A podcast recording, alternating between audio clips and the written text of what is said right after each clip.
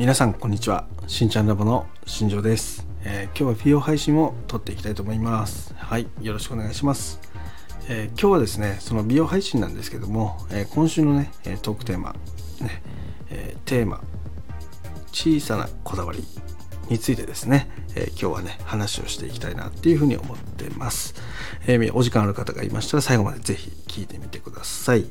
えー今週のねトークテーマ先週ね、えーゴリアスさんのチャンネルの方で、えー確定しまして、えーテーマ、え小さなこだわりについてですね、え話をしていきたいと思います。え美容のね配信と絡めてちょっとやっていく形になるので、え私自身が仕事でこだわってること、まあ、そういったことをね小さいところから切り取ってやっていきたいなっていうふうに思ってますのでよろしくお願いします、え今回ですね、え私がねそのお客様の髪の毛を、え触る時にですね、えーそのこだわってることをね話していくんですけども今回はカラーについてやっていきたいなっていうふうに思っています。えーカラーなんですけども、えー美容師がね100人いれば100通りのやり方があります、まあなので、えーどれが正しいとかどれが間違ってるとかどれが当たってるとかそういう話ではないので、えーただの小さなこだわりだと思って聞いてください。えー私はねその美容師として働いていく中で、えーお客様とねそのカウンセリングをしていくんですけどももうその時にですね、えー自分の中のマイルールとして、えカラーっていう施術っていうのを、えカットの後にしないっていうことを決めてます。これこ僕のこだわりですね。必ずカラーをした後にカットをするっていうふうにこだわりを持ってます。えここにはですね、え理由がちゃんとありましてここね今からね話していくんですけどもそのお客様っていうのは何かが変化をしたい。だそういった気分で、えーお店に来ることが多いです、まあなので、えーお店に来た時にこういう感じになりたいんだ。こういう風にしたいんだっていうのをね持って来店される方がすごく多いですね、えーまなのでそのカラーする時も、えカラーだけではなくてヘアスタイリングを変えていくっていうことを要望に持ってくる方がすごく多いです、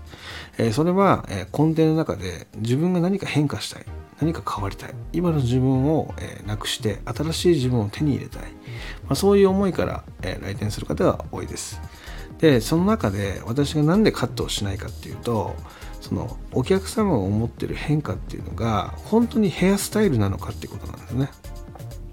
まあ、なので、何が言いたいかっていうとカラーリングだけでも変化できるんじゃないかっていう話なんですよね。要はカラーとカットを一緒に考えてる人っていうのがすごく多いんですけども実はそのカラーとカットを一緒にすることで得られるものっていうのももちろんあるんですよ。もちろんあるんですけど、えーカラーだけで得られるものカットだけで得られるものっていうのが別々で存在するのも事実なんですよまあなので私はそこをしっかり実感してほしいっていうところで、えーまずはそのカラーっていうところで、えーお客様に感動してもらおうっていうことをそのテーマに持ってます。なので、えー基本的には、えーカットカラーの予約で来た場合っていうのは先にカラーをしてるという話になるんですよね。で最後の仕上げドライヤーまでした状態でお客様に色味を見てもらって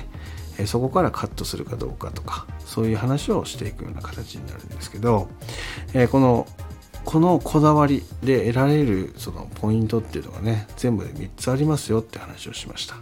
えーでその1つ目なんですけど1つ目はそのお客様が来店されて、えーお客様は変化を求めてきてる、えー髪の毛を切りたくてきてる。何かこう雰囲気を変えて変えたくてきてるわけですよね。でそれが、えーカットとかしなくってもカラーだけで完結することに気がつけたりすることがまずあるってことです。それが一つ目になります。自分はそのカットをする気で来てるんだけども実際カラーしてみると髪の毛が長い自分と今のその仕上がった新しいカラーリングの自分がマッチングすることって結構あるんですよ。なのでそこに気がつける可能性があるっていうのがまず一つですね。で、え2つ目に関してはそのお客様からねいただく声っていうのがありましてそのその時にねもらうことはないんですけども、えーまたねその来月再来月来店した時にですね言われることが多くてそのもともとはこういうヘアスタイルでこういうカラーリングでって自分で決めてきたんだけども、えー結果的に全く違う構成になる。だけど満足できると。だからその切るつもりで来たし色もこういう形でするつもりで来たんだけども実際カウンセリングの中で、えー、こういう形にしていきましょうこういうふうにしていきましょうでこういうふうにして、えー、これカット必要ですがカットしなくて大丈夫ですってなってでそれで家に帰った後過ごすわけですよね。で過ごして翌月来た時に切らなくてよかったとかね。そのあの色にしなくてよかった、まあ、その提案していただいた通りにやってよかったっていうことをいただくことがあります。でこれは、えーと、そのそもそもねお客様が求めてるものをやっても言われる可能性があるんですけどそのお客様にとって何が一番プラスかなって考えた時にその扱いやすさっていうのは変わらない方がいいわけですよね。その変わらず楽な方がいいです。だからその今までやってきたことをガラッて変えたくないんですよね。でガラッて変えることでやりづらくなったりすることって結構あるのでただ今までと同じで扱いやすい。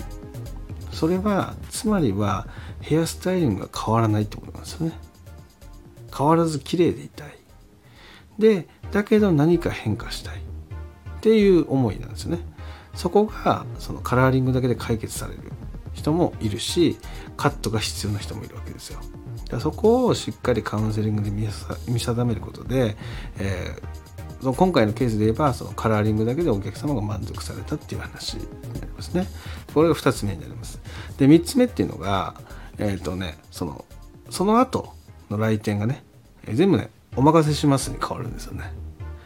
でこれはものすごく美容師してて一番なんだろうなやりやすくはないんだけど一番なんだろうな嬉しい一言というかいう形になるんですよね。もうあなたが言ってること間違いないからもうあなたに任せますみたいな話になるわけですよ。だそういうふうに言われるような接客ができるとそのお客様との信頼関係とかっていうのがすごく構築しやすいっていうのがあって、え、私はねものすごく嬉しいメリットの一つじゃないかなっていうふうに思います。ただし、えー、お任せしますっていう裏側にはこだわりがいっぱいあります。だからお任せするわっていう人に限ってこだわってる人がすごく多い。そこはその美容師してて私はすごく感じるしこんな感じでねそのなんだろうじゃあお任せするわで本当に自分のやりたいことやるつもりはないっていうところですね。でお任せするわっていうお客様に限ってこだわりをすごく持ってる人がいるのでそのお客様とのすり合わせっていうのがものすごく大切になってくるって話ですね。なので美容師側にもねそういう小さなこだわりっていうのがあるんですけどもそういうお任せしますっていう人に限っては、えその小さなこだわりっていうのをいっぱい持ってる方が多いのでそのこだわりをしっかり理解していくっていうのが美容師としてそのお任せする輪の裏側にはそういう努力っていうのが必要になってくるよっていう話になりますね。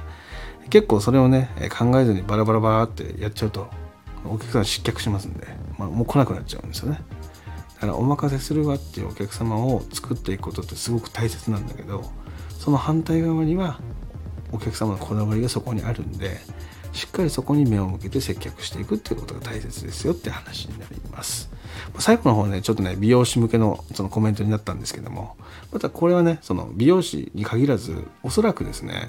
えどんな職種でもですねそのお任せするわっていう方に限っては多分こだわりを持ってる方がすごく多い。と僕は認識しているので、えそういう方ほどすごく難しいというふうに感じております。まあ、なので、まあ、いろんなね企業でそういうね受注を受けたりその何か仕事をする側の人でねあ分かる分かるとかそういうことがあればですね是非コメント欄いただけたらなっていうふうに思いますのでよろしくお願いします、えー、またですね今回そのハッシュタグテーマ、えー、小さなこだわりについてですね、えー、またね私も聞いてみてちょっとあげたいわとかあげてみようかなとかっていう方がいましたら是非一言コメントください。私ね絶対聞きに行きますんで、えー、皆様の小さなこだわりにはすごく興味がありますから、えー、ぜひねコメントで私もあげますみたいなことを書いていただけるとすごくありがたいです、えー、必ずね聞きに行って、えー、いいねやコメント残していきたいなっていうふうに思ってるのでよろしくお願いします、